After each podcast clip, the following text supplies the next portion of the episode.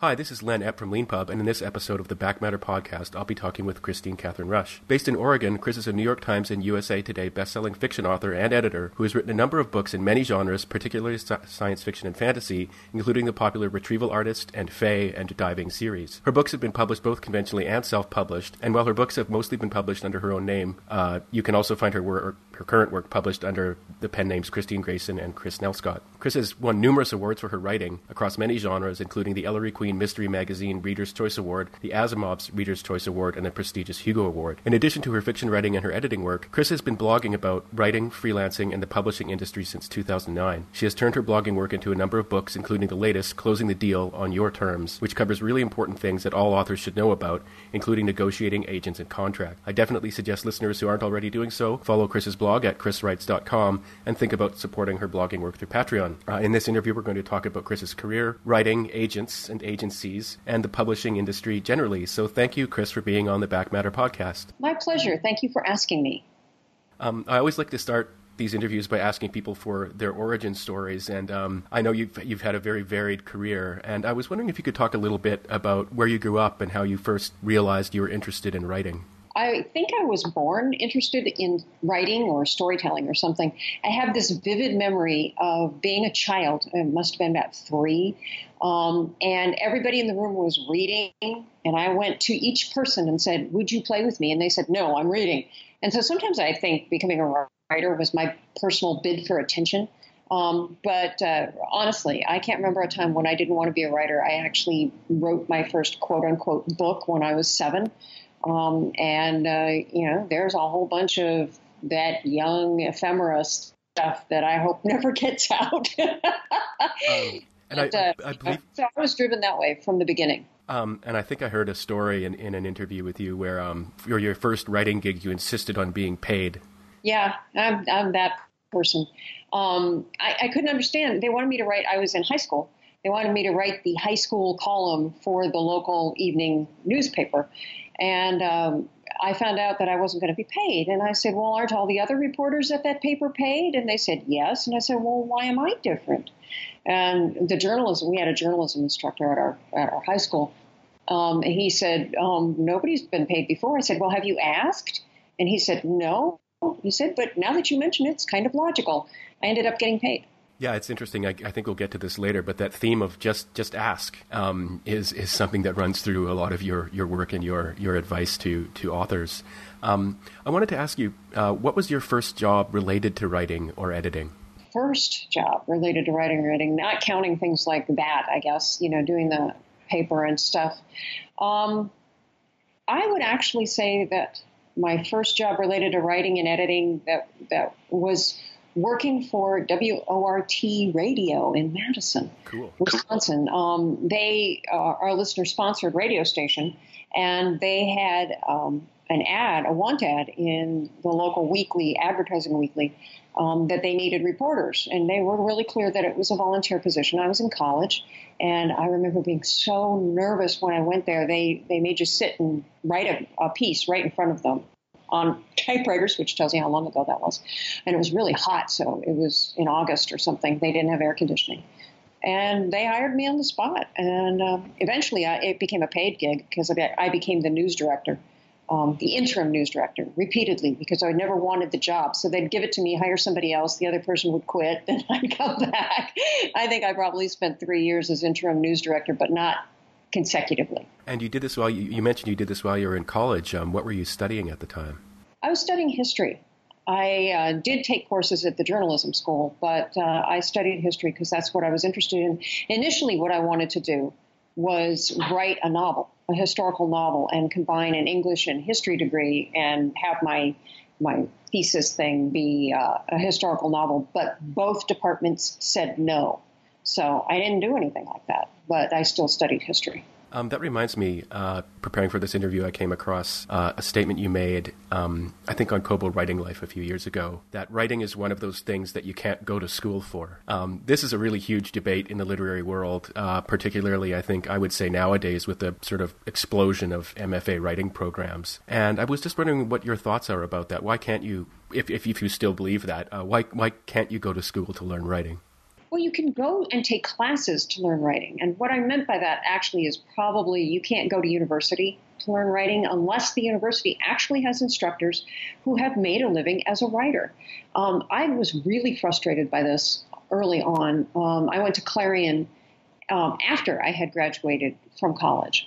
Um, and I had taken, when I was in college, I had taken a bunch of creative writing classes. And um, one of, that's where I met Kevin J. Anderson, who does the Dune books and a whole bunch of other stuff, the Dan Shamble stuff. Um, and I did it because I wanted to write stories while I was doing homework, and that was my excuse. But, I mean, one of our very first, Kevin, I still joke about it, one of our first instructors had published a single short story for payment in copies, um, and that was his credential as far as we were concerned. Um, he had um, a doctorate from one of those prestigious writing schools. I can't remember which one. Um, but he had never written for a living. He'd never written more than a handful of short stories, and there he was teaching us. At that point, Kevin, who was eighteen, had published one hundred short stories in the small press and been paid for each one of them. Um, and um, so I went to Clarion, got taught writing actually by working writers, came back. I was a reporter for a magazine or news magazine in Madison at the time called Isthmus. It's still there. And they um, assigned me, I, I queried them saying, you know, why should, why did I end up getting taught by real writers at one thing and not at another? So I did a, a whole piece on the University of Wisconsin's M F A program. And I talked to the guy who was running it. And he said they didn't hire people to teach writing who were professional writers. They taught people who would get people their master's degree in writing so they could go on to get their P H D in writing so that they could go on to teach writing, which um, I was a lot more outspoken then than I am now in some ways um, because I didn't know how to pick my battles, and I was just appalled. That was kind of a contentious interview um, because I was mad. Um, I was like, well, you know, writers should be taught by writers. They shouldn't be taught by people who want to be writers. Um, and it, that...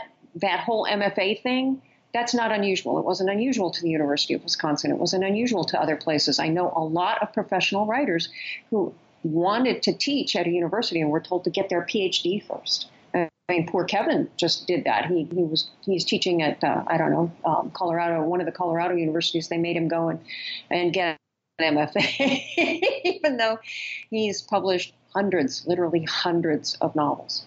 Yeah, it's really it's really interesting because um, uh, I think a lot of people who go into M F As, at least nowadays, um, are sort of looking for some kind of elevated status that they're looking they're looking to be literary writers, and there does seem to be a kind of contradiction in the sort of general view that a literary writer is supposed to be someone with some kind of deep radical insights into human nature or something like that, and then getting a credential like a P H D.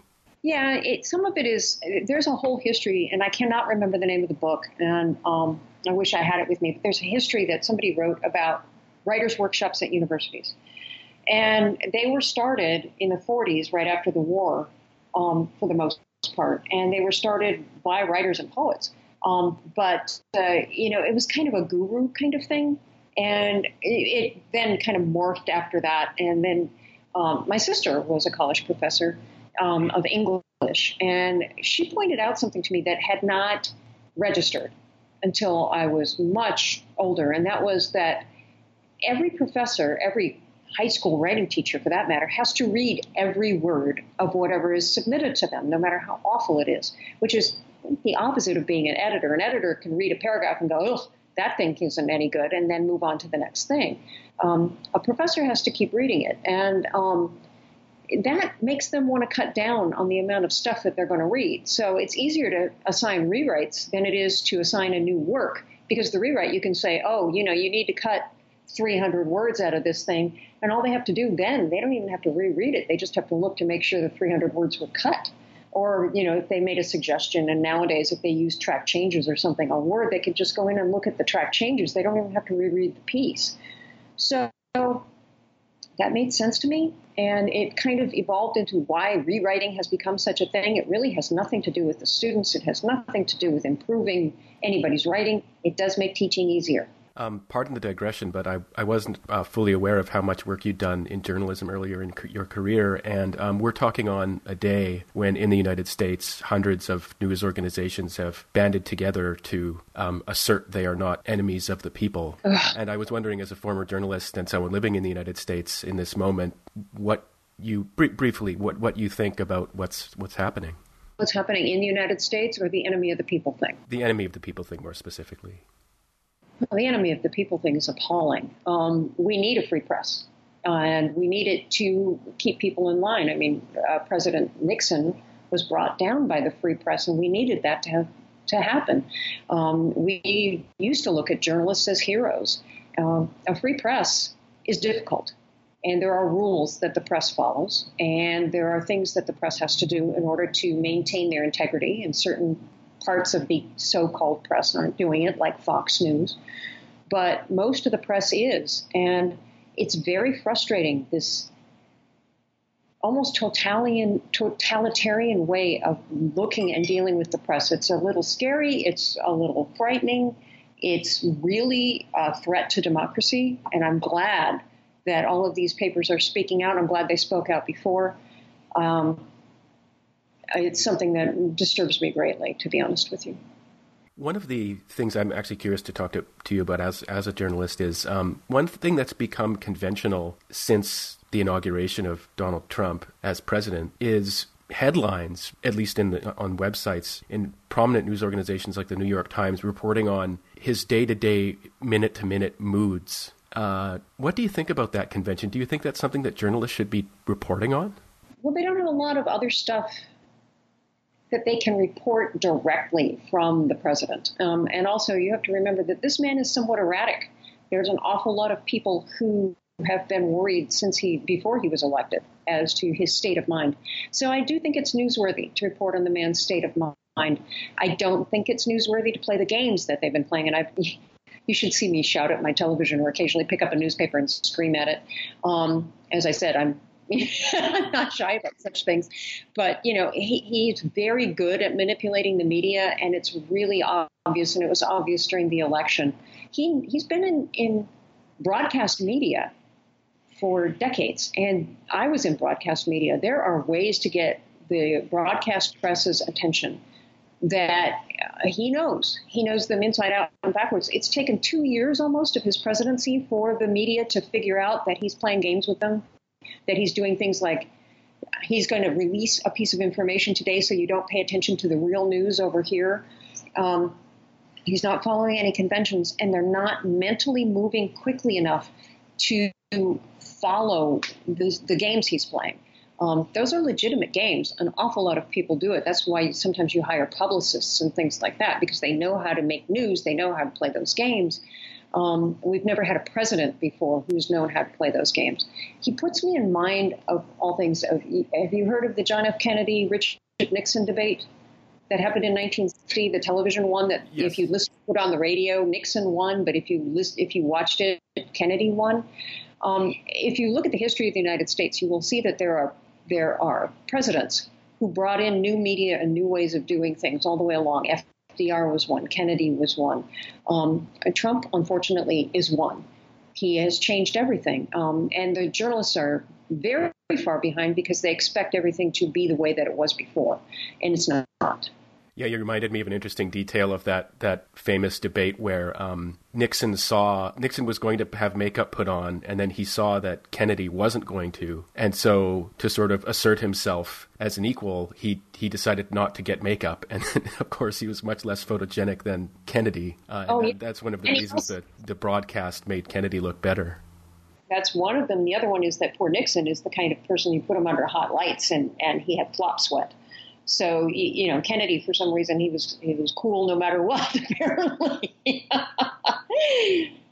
Yeah, uh, actually, just, just the last question I have about, about this issue is uh, related to what you're saying about the media not catching up. One thing that I think people uh, don't get is that, and this is, of course, just me as a sort of civilian foreigner speculating, but Trump can literally sit in front of a television in the White House and tweet something and see it on television within, yes. within moments. So he's he's of the mindset, like, it, it's it's very, it sounds sort of crude, but he's putting those images on television basically with a remote control. Yes, he is. And he knows how to do it. He knows how to get it get it done. Um, and uh, it's I just I don't like seeing my fellow journalists jump in lockstep. Not that all of them have. There have been some. There has been some spectacular reporting from the Washington Post and the New York Times. There's been some spectacular reporting from the Atlantic, um, ProPublica. Um, it just the problem is that um, in the Trump era, everything moves so fast that what's news this morning isn't news this afternoon. We knew that was coming. I wrote a short story about it about fifteen years ago, uh, which is it's up, but it's it's sadly out of date. It's called um, oh shoot, I can't remember the name of it. But anyway, it was first published in Analog, where the journalists were putting stuff on the web, um, and you know I postulated that they would have to update their stories every fifteen minutes, and nobody slept. Um, to me, that seemed like you know. I don't know, something was going to happen thirty, forty years from now. But no, it, it started happening in two thousand fifteen and hasn't slowed down. If you listen to N P R's All Politics podcast, um, they occasionally start talking about their week. And these these reporters are exhausted because they they think they can go home on a Friday night. And turns out they can't because so much news is breaking. Thanks for being uh, game to uh, talk about this. I really appreciate it. Um, moving back to your own story, um, I, I just found out this morning that at one point in your career you worked at a textbook publishing company, um, and I gather this meant that you had to approach people with requests for licensing rights. Um, yeah. So that their their material could be partially republished. And I think a lot of people would be surprised to hear how this actually works. Um, for example, e- even professors writing academic books will have to get rights to do straightforward things like, you know, reproduce snippets of poetry that they're analyzing. And I was wondering if you could talk a little bit about what your experience was like dealing with people trying to get those licensing rights. Sure. Um, let me give a caveat on that. I mean, I've done it since, and I've done it in the last couple of years, but when I was working at the textbook publishing company, um, I actually got that job because I knew how to turn on a computer, which I'm not kidding. Um, it's that long ago, desktop computers were just starting, and I actually knew how to turn one on, so they figured I knew computers. Um, and so some of the, the stuff that we did at that point in time was done, you know, the old, you know, walk up the hill both directions in the snow kind of way. Um, but uh, licensing is it's the same. Poetry, you mentioned poetry. Poetry is particularly hard because it's tiny. Um, it's a small thing. Songs are that way, too. And so when you ask to quote a line from a poem or a song, you're asking to quote quite a bit, um, as opposed to, you know, a paragraph out of a novel. That's that's not that much. Um, and the licensing rights are like any other contracted right. It you can't tell just by glancing at it if something's in the public domain. You can't tell if who owns that particular right. I, um, the one that I came across most recently that was difficult for me. I wrote a story for um, a, a, a graphic novel thing about Emily Dickinson. And to quote Emily, you'd think Emily Dickinson died in the nineteenth century. You'd think that her poetry is in the public domain. It is not. Um, it isn't because... in, I believe it's the nineteen fifties or the nineteen sixties, a Harvard professor, and I may be getting this wrong, it might be Yale, I'm doing this off the top of my head, um, mandated what the punctuation was. There was always a debate about the punctuation in Emily Dickinson's poetry because um, initially when it was first published, they took out a whole punctuation. This guy added it back in, the stuff that was in her manuscripts, and then he copyrighted the form, or the university did. So if you want to quote an Emily Dickinson poem, you need and use the proper punctuation. You need to get licensed permission from them. Now, I don't know what that costs because I just used the uh, unpunctuated stuff in my story, which is in the public domain. But that took a lot of research. And it may be that you contact somebody like this professor or, or Harvard and they say, oh, in order to license it, you have to pay us twenty-five dollars. They may say, in order to license it, you have to pay us twenty-five thousand dollars. It just depends. Um, and it has really nothing to do with um, you know, the project you're doing, or in, indeed the value of what they're licensing. It's just whatever is in their company at the time and what they're supposed to do. And um, for any perhaps self-published authors listening who might be panicking because they maybe quoted something that they're now, you know, in a, in a novel or something like that, a line that they um, didn't license and might have had to. What are what are the realistic chances that someone's going to really go after you if you publish something like that? It depends on who the someone is. Um, so in some, or you know, ch- there's some chance that nothing's going to happen to you. Um, and there's other chances where you're going to have your butt sued like crazy, especially with songs. Um, a lot of songs are owned by big music companies, and they don't license anything for free. Um, and they actually have employees who will. It's easier now. If you had published it thirty years ago in a magazine, oh, they may never have seen it. But now if it's online anywhere, um, all they have to do is a search, and they may find it. So it, your chances go up, especially the more popular your piece gets. Um, and uh, you're better off licensing it ahead of time. You really are. Or not using it. Or um, with song lyrics, though, that you can even get nailed on paraphrasing. There's a George R R. Martin novel called Armageddon Rag, which I think is one of his best books ever. Um, and he paraphrased a whole bunch of song lyrics. And um, he ended up getting nailed with permissions on that, quite badly, losing his entire advance, which was not big because at that point George wasn't famous. Um, to, he lost it all to um, licensing and permissions. Um, and that can happen to anybody if you're not careful. So yeah, I would go back, especially if you're indie published and you directly quoted, say, a, a song from uh, Taylor Swift, who is very defensive of her copyright. I would take it out. I would just say the Taylor Swift song, whatever it is, was playing on the radio, and let the reader figure it out. Speaking of um, George R R. Martin, the noted fantasy writer, um, that leads me to my next question, which is um, I, I don't have your timeline exactly figured out, but I do know that you edited the magazine of fantasy and science fiction for a time, and I've got a question about that. Um, I think that for people on the outside looking in, editors of magazines like this are these serious gatekeeper, gatekeepers and people who have incredible power to choose winners and losers. And I was wondering if you were in a role where you had to make decisions like that, and if, for example, you ever had to deal with people who felt they were rejected for unfair reasons. Oh, all the time I had to deal with people who felt they were rejected for unfair reasons. Um, I don't like the phrase winners and losers um, because it all comes down to taste. And as an editor, you pick basically, you know, the taste that you have. You're hired for your taste, um, which is why whenever in a magazine, the editors change, the magazine changes, there's no editor that's going to have the exact same taste as some previous editor. And so you got to keep that in mind. Just because one editor doesn't like your work, another one actually might. Um, when I was, I edited Pulp House first, and then I edited the magazine of fantasy and science fiction. And there were some stories I could never have bought for fantasy and science fiction that I I bought for Pulp House. It, it, Pulp House had a different edge. Um, the magazine of fantasy and science fiction was softer. Conversely, there were some soft stories that I never would have bought for Pulp House that I contacted the writer when I got to F N S F and said, is that story still available? Because I loved it, but it wasn't right for Pulp House. So each publication has its own taste and tone as well.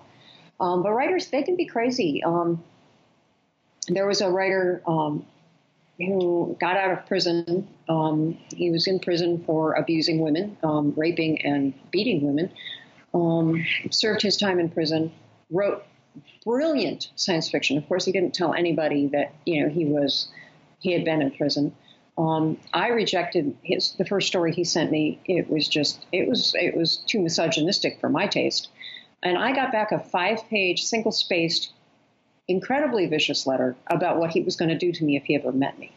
Um, and he described it in uh, real terms, which I put in the nutball file and made a note of his name.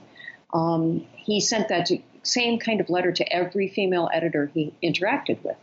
Um, to the, and he, uh, he didn't do that to the male editors. Um, a couple of them published his stories. He was nominated for an award. Um, he was going to show up at the Worldcon, and uh, we let Worldcon, and this was a number of years ago, obviously it was in the nineties, we let the Worldcon security people know because he was such a threat, because he'd made those kind of threats. So there is that side of things as well. I mean, there's the people who are just disappointed, the people who are rude, the people who, who say nasty things to you. Um, and then there are these guys. And he wasn't the only one. He was just the only one I ever met in person. You know, I was going to I was going to ask you, um, do you think things have improved for women working in the publishing industry? And then I just immediately had a cascade of memories of, uh, you know, accounts I've found in, in, you know, articles by journalists who are women, or, you know, there was Gamergate and things like that, of, of just getting viciously attacked now in the open on Twitter, uh, in addition to getting, um, you know, those kinds of emails and things like that. And I mean, I guess, I guess rather than ask you if things have changed, my question would be, what, what, what do you recommend someone do if they sort of become a target for something like that? Well, let me give you, answer your, the question you meant to ask first, and then um, answer what they should do. Have things changed? Yes, things have changed. Um, and in a positive direction, even though it doesn't seem like it.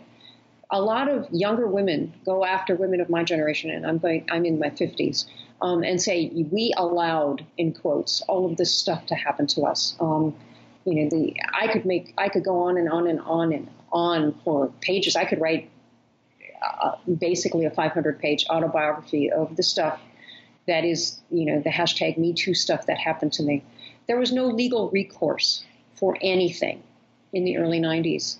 That, or in the late, in the nineteen eighties or whatever, that happened to us on the job. That is all post Anita Hill, Clarence Thomas in the United States.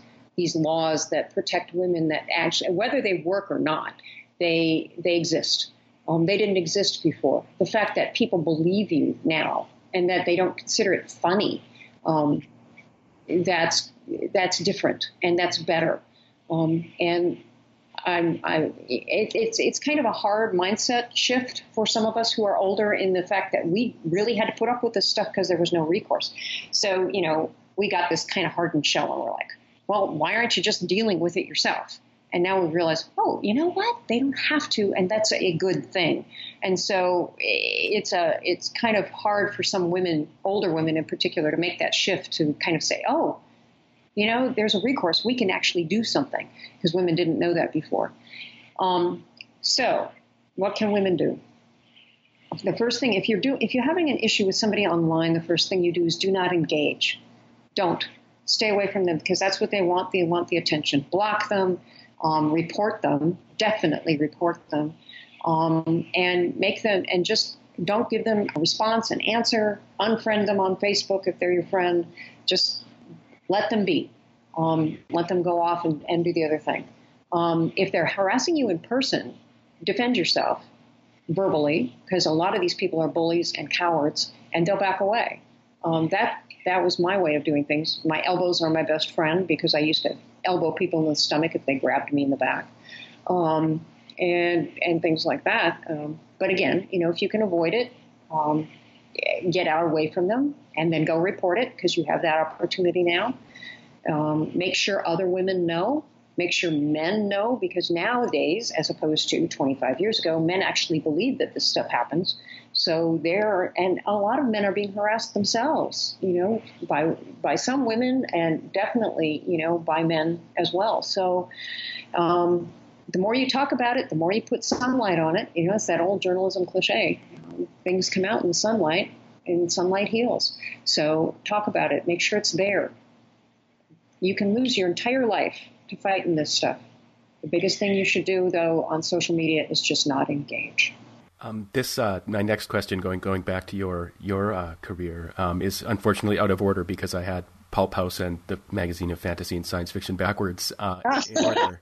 Um, but uh, I wanted to, you've written, I, I've seen you refer to Pulp House uh, quite a bit, including having to pay off some debts from that. And so I was wondering if you could talk a little bit about what the idea was behind Pulp House and, and what happened. Well, Dean and I, Dean Wesley Smith, he's my husband. He wasn't at the time, but um, he and I decided to start uh, Hardback Magazine. Dean loved those anthology series from um, the The sixties, you know, and so did I, to be honest with you. Um, Orbit, Universe, all of that. We wanted to do our own, and we did it. And the early nineties, the late nineteen eighties was the big era of uh, limited edition books that collectors used, and we realized that you could make money um, enough to pay authors by doing a limited edition, which is what we wanted to do. And that's what Pulp House was. We, um, I just, because as you mentioned earlier at the beginning of this interview, I always figure, you know, it doesn't hurt to ask. Uh, and Dean was an architect. So he did what architects do, which is make a model. He did an issue zero. It was a blank book, just showing people what we were going to do, rather than have to explain it. So I took the issue zero and I mailed it to all my favorite authors and said, would you write for us? Well, that had never happened to them before. They had always been approached by somebody with a great idea for a magazine or anthology and then asked, would you write for it if it happens? They'd never been sent a free book and said, would you write something to go on there? So everybody said yes, which was good, which was bad, because from that moment on, we were chasing dollars rather than making dollars. Um, we sold out our first press run, but it was limited edition, so we couldn't make another print run, um, you know, that kind of stuff. And uh, so we were just always running, running, running, and trying to, to make it work. And it worked just fine until the first Gulf War, which most people probably don't remember, but it was it was a television war. Everybody dropped what they were doing and watched T V um, and watched the war, and mail order crashed. Limited editions lived through mail order, and we we went from making hundreds of thousands a month to making nothing in this, you know, in December, January, February of that year. It was it, it was gone. And since we were never ahead of the money, we were always behind the money. That was catastrophic. We didn't move quickly enough. We ended up taking loans because we thought it was going to change. We had been a debt-free company until then. That was our mistake. Um, It, it ended up crashing, and uh, Dean and I used our writing to repay de- debt because writers in the United States can't go bankrupt. We will lose our copyrights. So uh, we were not go- about to do that. So we just wrote like crazy until we paid back every dime. It's uh, fascinating you bring up the impact of war on, on you know, a, a publishing business. Um, in a recent interview I did for this podcast with Carla King, she wrote about how after nine eleven, the travel book industry collapsed in the U S for a time. I didn't realize that. That makes complete sense. Yeah, it's uh, it's it's really amazing how these world, you know, I think people often don't understand how like kind of specific the area that a certain genre might be addressing is to circumstances kind of out there. Oh, the the, the uh, uh, spy novel disappeared when the when the Berlin Wall fell. It just completely vanished um, for a good decade. It's back now, but you know, there was a period of time where you couldn't sell a Cold War novel, a spy novel at all. And those poor people who had made their entire careers doing that, I think the only one who survived was Jean Le Carré. I don't think anybody else did. Um, speaking of entire careers, um, like many other people I've interviewed for this podcast, your career has spent a lot of huge changes in the book publishing industry. And one thing I've learned is that it's easy to get lost with really general questions about change. Uh, so I thought I'd ask you something specific, and that's um, when did when did Amazon first come on your radar? two thousand nine. Um, well, Amazon, the book or the uh, the website came on my radar. I think I've had an account since it started. To be honest with you, I'm an early adapter. So as a reader, I was ordering books off of Amazon real early. But uh, with the Kindle and stuff and the changes in book publishing, it was two thousand nine. I was starting to hear all this stuff. And then a friend pulled me aside and said, you really have to investigate this. Um, so we put a and then we put a one of my Retrieval Artist short stories up. I think it was The Retrieval Artist. And it was a Word document with a terrible cover. And it's sold for fifteen dollars in one month, you know, and we'd had like a dollar on it. And I, I walked in that check to Dean and I said, look at this. We are going to make a fortune. Most people would have been disappointed, but I'm thinking this is a short story nobody's ever heard of on a platform nobody's ever tried. This is just going to keep going. And I was right. And and so you embraced it from the beginning. Oh, absolutely. I was like, this is freedom here. And we had the skills, too. We'd had a publishing company. We've had businesses. We knew what to do. So we didn't just throw stuff up and hope that it worked. We actually set up a publishing company, and we set up ways of doing things that had to continually change as the technology changed. But it, it was great freedom for both of us. It was like, oh, great, all that stuff we couldn't sell or that New York wasn't interested in or that uh, had gone out of print, we could put all that back up. And we did. And was this after the point where you write about having fired your agents? Oh, yeah, I fired my agents in the early part of this century. Yeah. Um, my last, I don't know, a dozen books or so I sold myself, if not more. And so where were you selling them before Amazon came around with the Kindle? Oh, well, I, I was selling them to traditional publishing. Okay. Um, I was doing the deals myself right. and everything. Right. I've got. I've actually got quite a few questions to ask you about that. You've written about it recently. Um, uh, but before doing that, I wanted to ask you a question that's, you know, a kind of controversial in the publishing industry these days, but isn't isn't on the business side of things. Um, one topic that's trending right now, as it were, is the concept of cultural appropriation. Um, there was an example of this debate the other day in an article in The Guardian, where an author gave the argument for writing about a character very different from himself, in this case, a teenage Egyptian girl. Um, and as I gather, you, you have a series in which the main character is an African-American man, a detective, I believe. Uh, mm-hmm. The series is set in the south side of Chicago in the nineteen sixties. Um, I was wondering if, if, if, if you were approached with someone to ask you about what you think about the charge of cultural appropriation, what would what would you say, or what would you recommend authors think about when they think about this issue? They really need to think about it hard. Um, because, and I did, I, I started writing the Smokey Dalton books in the nineties. Um, we don't know each other. And one of the things about writing is that, you know, you don't know what a writer's history and background is. You don't know who their family is. You don't know who their friends are. You don't know where they grew up.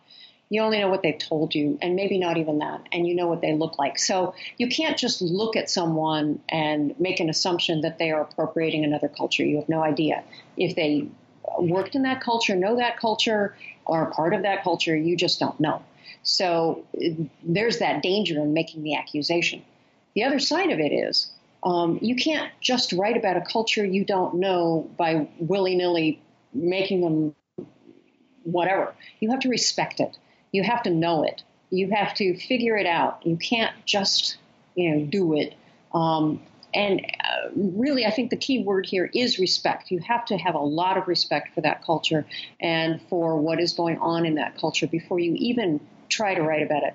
So I'm not going to say to you, don't write about that, whatever culture it is. I'm going to say, if you've not had a lot of experience with that culture, but it interests you, then research it, go figure it out, and approach it with warmth and respect. Thanks, thanks for that really great and, and clear answer. Um, I'm not surprised to hear that you you've thought about it, thought about it deeply. Um, Uh, move, moving on uh, to, I've, I've invoked this a couple times, but more to the business side of things in publishing. Um, one important theme in your writing is is that you just, uh, online, uh, is that you just have to insist over and over again that being an author is a business. And I was wondering why you think so many people who start getting into it uh, don't approach being an author like running a business. They're taught not to. They are actually taught not to. That writing is, quote, an art. And if you actually had a video going, you'd see me making air quotes.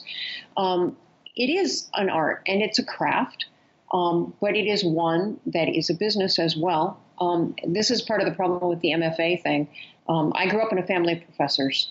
Everybody in my family, with the exception of one person, was uh, a professor, with the exception of, besides me, my, my other sister wasn't a professor.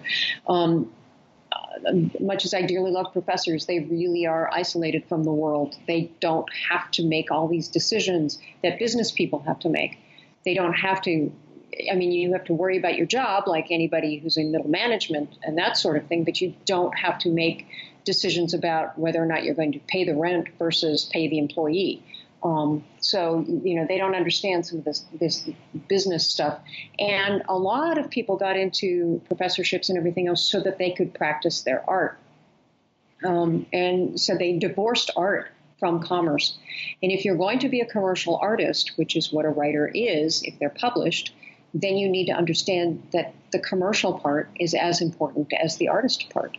Um, and I, the reason I stress it over and over again is that writing careers don't disappear because the writer gets bad or because they wrote a terrible book. The writing career disappears because they didn't learn business. And so they get hit with some kind of business problem, a tax issue, a bad agent, uh, you know, a publisher who really hurts them, and they have no way of figuring out how to survive it. And I, to me, it's all about business. Learning business is about survival. If you want to have a career that runs for forty years, you have to learn business, or you're just not going to have one. Speaking of publishers hurting authors, um, one of the notable things about your work on the publishing industry is not just that you you um, uh, talk about it like it's a business, uh, but that it's a business that is particularly red in tooth and claw. Um, yes. And I wanted to uh, get into that by asking you about a recent controversy involving a literary agency, uh, which you wrote about extensively, where the bookkeeper was caught embezzling funds for years. Uh, but just before we dive into that, I was wondering if you could talk a little bit about what a literary agency is. What What is it supposed to be doing? Well, a literary agent, the literary agents in, well, the agents in the book industry um, came about long before computers existed, and there was a reason for them to exist. Um, if you were a writer who lived in the hinterlands, which is not New York City or not London or not Toronto, um, you wanted to be, what writers used to do is they used to go into the city and then they'd shop their wares to um, publishers in the city. But if you didn't live anywhere near the city, you couldn't do that. So you hired somebody to do it for you. And in theory, and I say theory, the agent was the person to do that. Um, they charged ten percent at that point in time. It's not fair to say that um, they were more honest then. They probably weren't. I know of a number of them who definitely weren't. But um, they were a necessary evil for a while. Um, when, this is how long it's been, uh, when the telephone became ubiquitous, it became less necessary to have an agent. And once the internet came into existence, you didn't need one ever, ever again. Um, but it took a long time to get rid of that custom. Um, and we're still not rid of it. People still think agents are necessary. They're not. Um, they don't need to shop your work. And in fact, they can actually hurt you worse by shopping your work than they can by, um, just staying away. Yeah, I've got a, a bunch of questions to ask you about that, but could you could you uh, tell the story a little bit about, you know, what happened with the bookkeep- bookkeeper at the prestigious literary agency Donadio and Olsen? Well, the bookkeeper um, started working with Donadio and Olsen in the previous century, in the nineties, and um, was, I don't know all of the details because as I've looked through some of it, it's become clearer that this person was actually contracted by the agency. The agency didn't have its own in-house bookkeeper. It had this bookkeeping organization, but I'm not clear whether he started as a bookkeeper and then moved to a contractor or what. Um, but he was the one who handled not just the contracts and the royalty statements, but the money. And then he would send the money to the authors. Um, and, uh, A long time ago, agents got, publishers got really tired of sending checks to writers, and they figured that if all of the, if uh, Donadio and Olsen, for example, represented twenty writers um, for this particular publishing house, it's easier to send a check to Donadio and Olsen, let them pull out their ten percent or their fifteen percent, and then forward the checks to the authors, rather than the publisher do that. Um, and um, that's how, you know, it ended up being that literary agents handled all of a writer's money. Back in the, before that, the, the money got split. And it got split fifteen, you know, well, actually, it got sent to the writer. The writer was supposed to send the money to the agent. Writers didn't always do that. You know, writers are writers and chronically short of money. So they, they, it, it got really dicey. Anyway, all the money for writers would go to the agency, and that's what was going on with Donadio and Olsen, and they were supposed to then forward every eighty-five percent of that money to the writer. Um, but uh, Donadio and Olsen stopped doing it. Uh, the bookkeeper was pocketing it, and he was pocketing huge sums of money. Um, and, you know, there were a number of writers, including the author of, of the book Fight Club and the movie Fight Club, whose last name I cannot pronounce, so I'm not even going to try, um, who was getting poorer and poorer. You couldn't figure out why all of his money was drying up, or it was going into the pocket of this bookkeeper. This was so severe, and the uh, agency was so clueless that they actually had a meeting in March uh, with his lawyers and their lawyers um, to try to handle this. Eventually, it ended up in court, and that's how everybody found out about it. The New York Daily News broke the story. It was, it's a nightmare, and they say that uh, three point five million dollars um, went through his pockets, but they don't know. That's the thing. This has been going on since the early two thousands. They don't know how much money this guy's been pocketing. They don't know how much money writers have lost. Yeah, th- thanks for that great telling. Um, it's it was one of the things that fascinated me about this story, especially of, you know, someone famous like Chuck Palahniuk, you know, having seeing his bank account dwindle and do nothing and, until, you know, it became very extreme, uh, was the, the sort of background set of expectations that so many people had about how things worked. Um, and so, for example, no one else at this agency had any insight into the money that was coming in uh, well, that this bookkeeper was handling. And you'd think you'd think we don't know be, that for sure. Oh, we don't. Okay. No, we don't know how involved they, they actually were. They say they weren't, and if I were a lawyer, I'd advise them to say that too. We don't know. Um, but there is expectation. Writers, when I was first getting an agent, trying to hire an agent, I was told by a number of other writers that it's like a marriage. Now, at that point, I had just gotten divorced, so I wasn't really happy to hear that, you know, um, having my agent was like getting married. Um, and, you know, there was that whole trust thing. You were supposed to trust your agent. I'm really smart about business. I was really stupid about agents. I didn't check their financials. I didn't check their credentials. Basic stuff you do when you hired anybody. I didn't check to see if they were bonded. No writer does that I know of. Um, and yet they trust their entire income to these people. It's a mistake. Yeah, and it's it's really uh, I I hadn't thought it through, but reading your work, um, you know, the kind of almost I don't know if Byzantine is the right word, but there's just these so many different obscure ways that agents and other middle persons can go about uh, depriving you of money as an author, or or even depriving you of opportunities because they're not necessarily looking out for your interests, maybe because you don't make enough money for them, kind of paradoxically. That's part of it. Part of it too is an overwhelming sense that. Uh, Let's let's assume that we're talking about an agent who is a good person, an agent who is an ethical person, and an agent who tries to make money for their clients. I have, as a writer, um, four hundred short stories and over several, uh, over one hundred fifty novels, um, all of which have subsidiary rights and movie interest and all of that other stuff going on. There is more work to do with my writing career than I, one person who is the most interested in it, physically can do. Now, if I were an agent, and not, let's pretend I'm that good ethical agent, and I have twenty clients, all of whom have maybe not a career as busy as mine, but a career with twenty, thirty books, there is no way I could keep track of every single detail of that writer's career. There is absolutely no way. But I need to keep that writer on my in my stable because that way it's how I earn my money. I'm earning fifteen percent of them. So I tell them I'm doing everything. Well, I'm not. I'm just not. It's not physically possible. And so, you know, writers expect the agent to have their best interest at heart. Even if the agent does have their best interest at heart, they can't do the job. Most agents don't have their best interest at heart. Most agents are trying to keep their own business open, their agency or their little piece of whatever big agency they're in. And so they're doing whatever they can with whoever is making them the most money at the time and uh, losing track of everything else. And then there are the, the agents who are pocketing every dime. And there are more of those than you really want to think about. Um, one interview that you did with your husband, um, I think last year or maybe earlier this year, uh, you mentioned that when you fired, or maybe it was it was him who mentioned it, but that when you sort of got rid of your agents, you suddenly actually started getting approached with more opportunities than you'd seen oh, in the past. Tremendously more opportunities. Uh, the the best example is um, film and T V offers.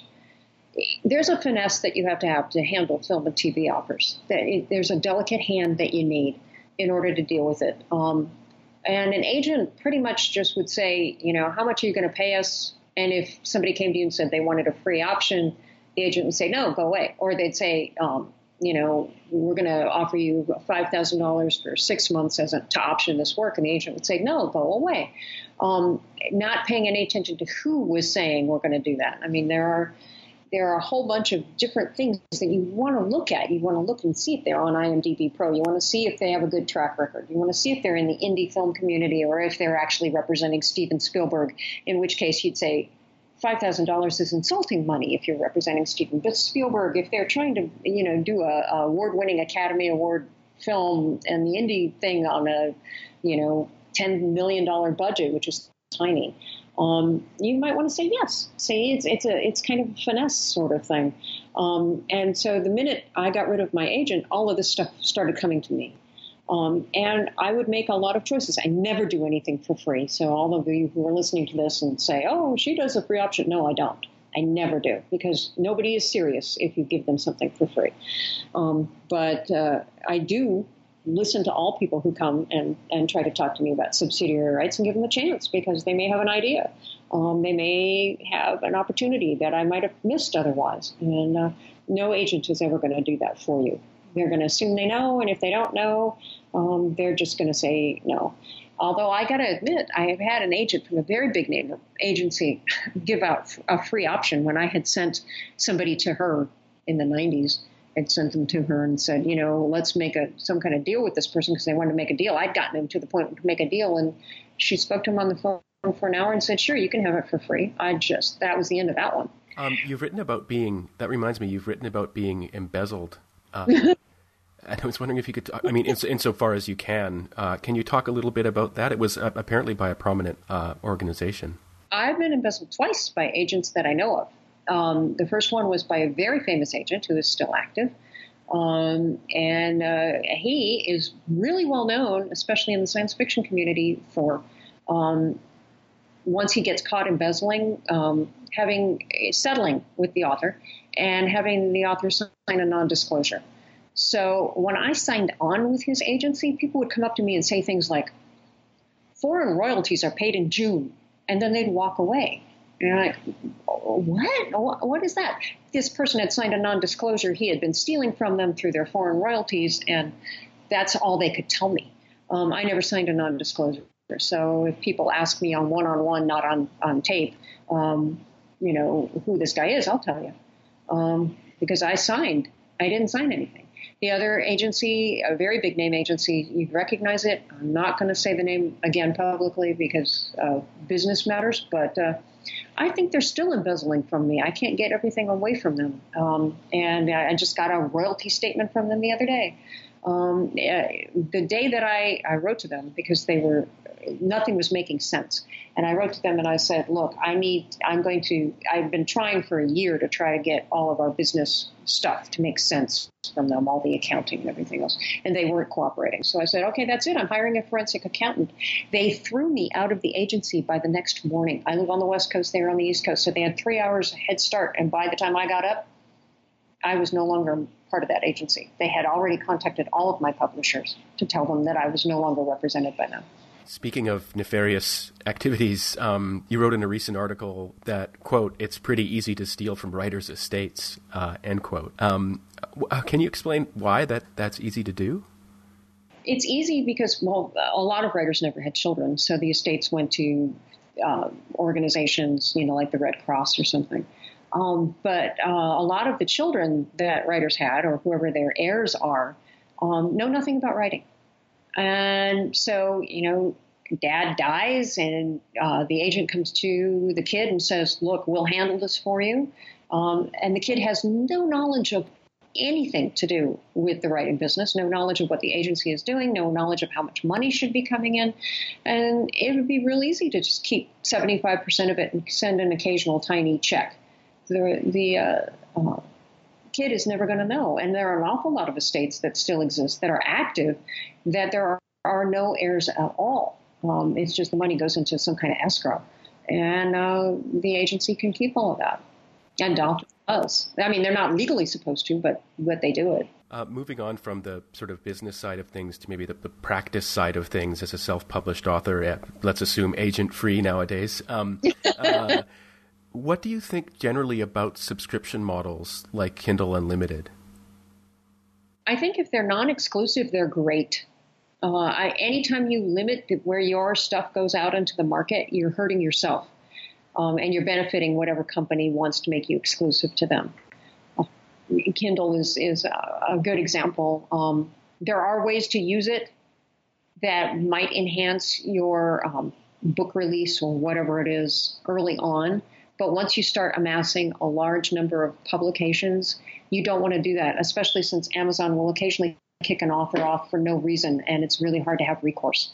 So if, you know, if for some reason Amazon thinks you're one of the, the bots that is stuffing books or something, um, and you're not, but they randomly accuse you, um, they can cut you off and you would lose all your income. But if you're gone, if you've gone wide, then you're fine. Um, you're not happy, and you may have lost a bulk of it, but you're still published elsewhere, and while you're fighting the whole big Amazon thing. So I think subscription models are cool. They're fun. I think that's the way the culture kind of is going with music on um, Spotify and all of those other organizations, with Netflix and everything else where you subscribe and you get all this other stuff. But uh, you got to be really careful as a writer to make sure that you're in a non-exclusive position. Um, it's really interesting. Uh, you know, it's always been um, a bit of a game to try and get your book in front of other people. Um, I think a lot of people might not know, for example, that, you know, one of the reasons books are sometimes, physical books are sometimes so thick is that then the binding takes up more space uh, on the bookshelf in a bookstore, um, and that people, you know, will pay uh, to have their book placed prominently at the front of the bookstore. These aren't all just sort of curation decisions being made by the bookstore, and uh, people are often, um, you know, it, it's it's It's, it's a competitive uh, priced space. Um, but one of the things that's, that's sort of a relatively recent um, phenomenon is fighting with uh, obscure algorithms that are subject to change. Um, uh, I remember reading a post by David uh, Cochran recently. Uh, it's from a while ago, but I read it recently, called "Please Don't Buy My Book." Um, I don't know if you read if you read that one or remember that one, but he he he wrote about how uh, if you, for example, you know, are publishing a book on Amazon uh, and then you go out and you say ask your friends and tell your friends and family about it, and they buy your book. What can happen is if if the, your friends and family aren't conventionally reading aren't books in the same genre as yours, it screws up the also bought feature that promotes your book on Amazon. And so actually you can kill your book by having the wrong people buy it. Uh, and I was wondering, generally speaking, how do, how do you approach this, this, this issue? I don't worry about it. Um, I, I just don't. Um, as I said, I have so much product that uh, it's mostly irrelevant to me. If you actually look at most of my also bots, they're me, um, which is kind of good. It means people like my work. Um, but readers do what readers do, what readers do. And I, if I get a reader who doesn't normally read mystery, reading one of my mysteries, yay for me. Um, I, you know, this stuff that we're worrying about on such a minute level is stuff that we're not even going to be thinking about five years from now. And if you actually put it out of the computer context and into the real world context, do you worry about the way that a bookstore in Santa Fe, New Mexico lines its books against a wall? Do you worry that they don't have uh, genre sections? You don't even know. Um, so you just, you know, hope that your book is in there and hope that readers can find you and do the best you can to let your readers and people who are interested in your work find out about you, and do the best you can to uh, make them go look for you or to sample. I think it's always good to give them a way to an entryway into your book. That's why I do a free short story every Monday. People will read my short stories. They may like some, they may hate some, but uh, that might give them a lead into my books. And a lot of people have written to me and said that's what they do. They, you know, they read a short story because they've been reading my business column, and then they read the short story and go, huh, let's see if this woman can actually write. Huh, she can. Okay, maybe I'll try a book. And, uh, You know, that's that's how I worry about it, because if I go, if I follow the algorithms, I'm going to go crazy, because, first of all, we don't even know what they are. They change every day, and uh, it's just better to do what we do best, which is the writing and the business of writing. Speaking of uh, things one should or should not worry about, um, one thing that constantly surprises me is as soon as I think people have finally gotten over it, I'll suddenly see a new article about concerns over by uh, concerns on the part of self-published authors about ebook piracy. Um, what what do you think about that?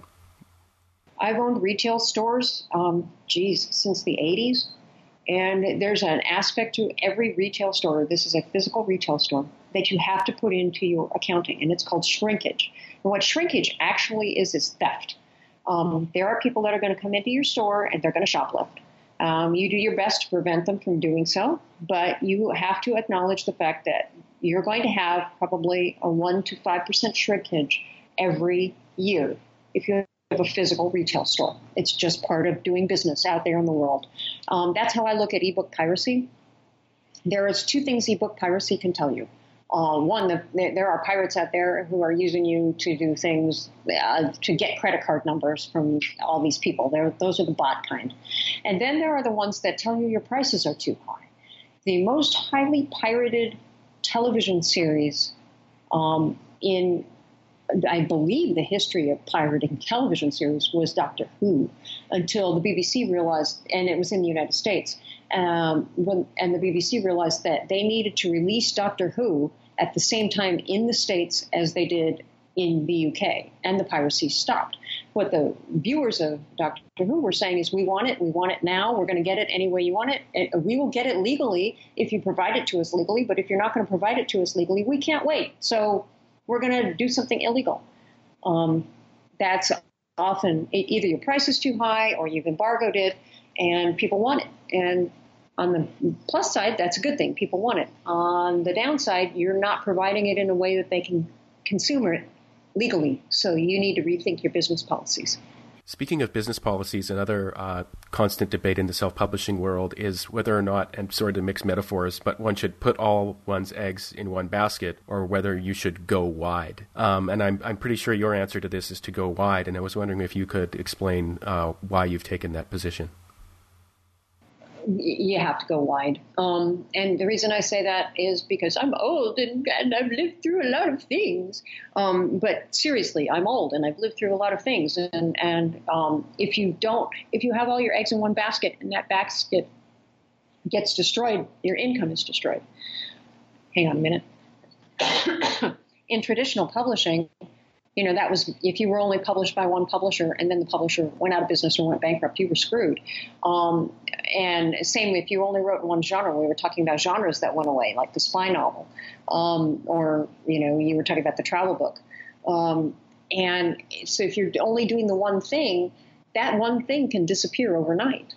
Amazon seems really big and powerful right now, but I'm sure in the United States, a lot of people can remember when Walmart was taking over the world. And if you've been around longer, you can remember when Barnes and Noble was destroying the bookstore. Um, and it, it, it, what's big now may not be big five years from now. Go wide, make your readers have choice. Uh, you don't dictate how they're supposed to pick up your book. Make it easy for them. And it's going to help you in your career. Yeah, you may only be making fifteen dollars a month on Kobo. Oh, well, well think of how that's going to go up if, if you get kicked off by Amazon because they think you're a bot or because um, a whole bunch of the other businesses go out of, out of um, you know, business, or suddenly you become a bestseller in Germany and your book is, is really highly priced on Amazon German for some reason, and uh, it's not on Amazon Kobo or on Kobo. Um, and suddenly, you know, all your sales are going to go up in Germany on Kobo.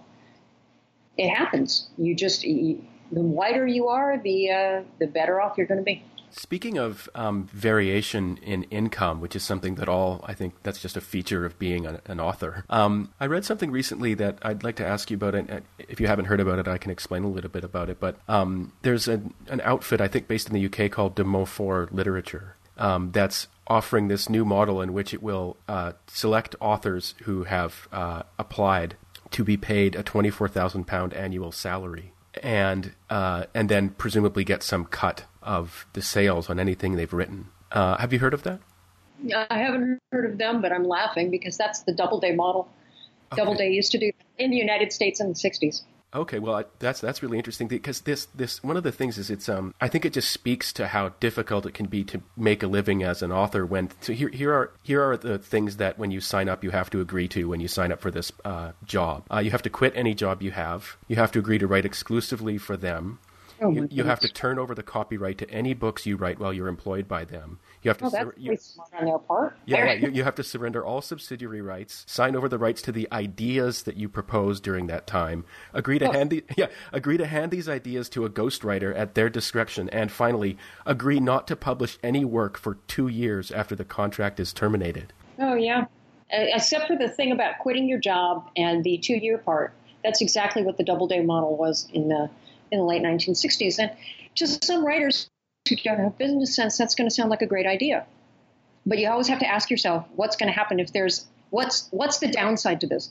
The downside to these kind of deals is the upside. If one of your ideas becomes the next Harry Potter, you will not make a dime off of it. You won't make any money whatsoever. They will, and they'll own the copyright, and they can do whatever they want to it.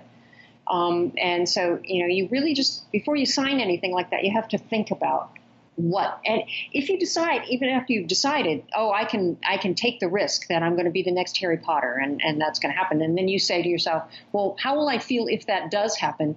And if you think you're going to be calm enough to shrug and say, okay, yeah, I did it. I made that mistake. Um, then more power to you. Go ahead and sign it. But if you think, oh my God, I'm going to be so angry and I'm going to end up suing them and blah, blah, blah, don't make the deal.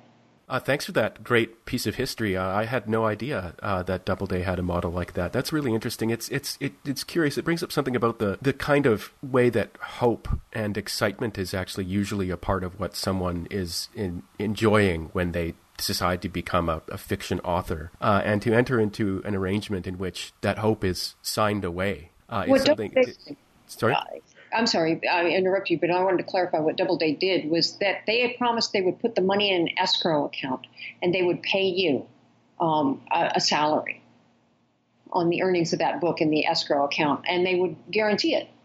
And uh, you lost all the rest of it. Um, and a lot of the writers that ended up staying in that, that system are New York Times bestsellers, but they make maybe twenty thousand dollars a year still. Yeah, it just strikes me as, I, I guess you'd, to enter into something so creative as a kind of drudgery. Uh, I think you write about the ham- you wrote something about the hamster wheel that you just published yeah. this, or this morning. Uh, anyway, I, I just don't really know what, what else to say about it, except I, you know, I, if you really love writing, why would you turn it into that?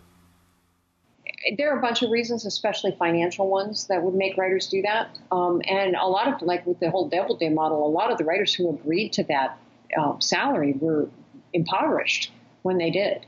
And so, you know, the idea of being paid five thousand dollars a month or ten thousand dollars a month was untold riches to them from the perspective of where they were standing. And, you know, they ha- they couldn't imagine the multiple millions that they could possibly be earning on the other side. Um, that makes it, that that's heartbreaking to me, but uh, that's how writers generally get caught in those hamster wheels. It's generally money, and it's generally not understanding business. And if you understood business, you wouldn't get into that situation in the first place. Or if you did, you got into it because you were educated and knew what you were getting into. Speaking of uh, business, it's interesting. I, I asked a, a question at the beginning of this interview about um, how you, uh, you know, talked about how you can't really learn writing in the same way you learn other things at university. But one thing you can learn uh, is is is at least some aspect of business. And as I understand it, you and your husband uh, are actually have for some years now have been holding workshops to help authors understand the, the their business. Yeah, we do um, online workshops, which are a combination of craft and business. Um, you can find those on Teachable. It's W M G Publishing Workshops. But we also do in-person workshops. We're doing one in October here in Las Vegas um, called the Business Masterclass. And it's for writers um, of all levels, but we usually are, we gear it toward writers who are already successful and trying to do indie publishing.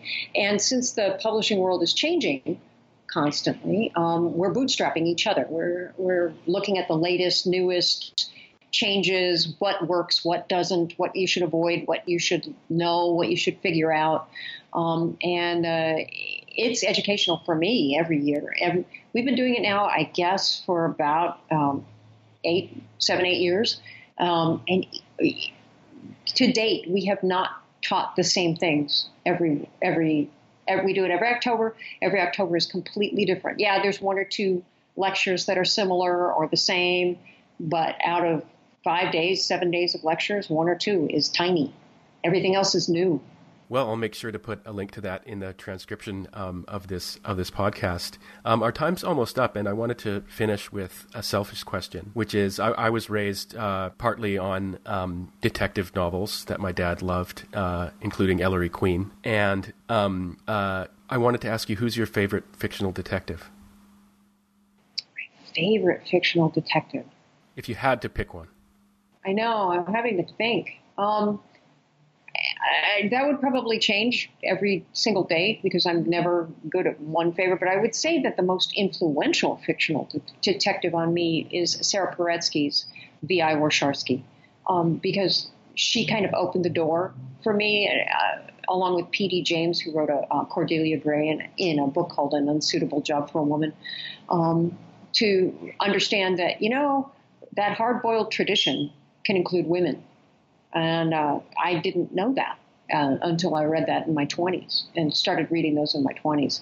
So I, I'm not saying that Vic, V I, is my favorite detective, because she irritates me sometimes, even now, but uh, probably the most influential for me as a reader and as a writer. Well, thank you for that that great answer, uh, and thank you for a great interview. Um, we covered a lot of ground, uh, and I really appreciate you taking the time to do this. Well, thank you for asking me. Thanks.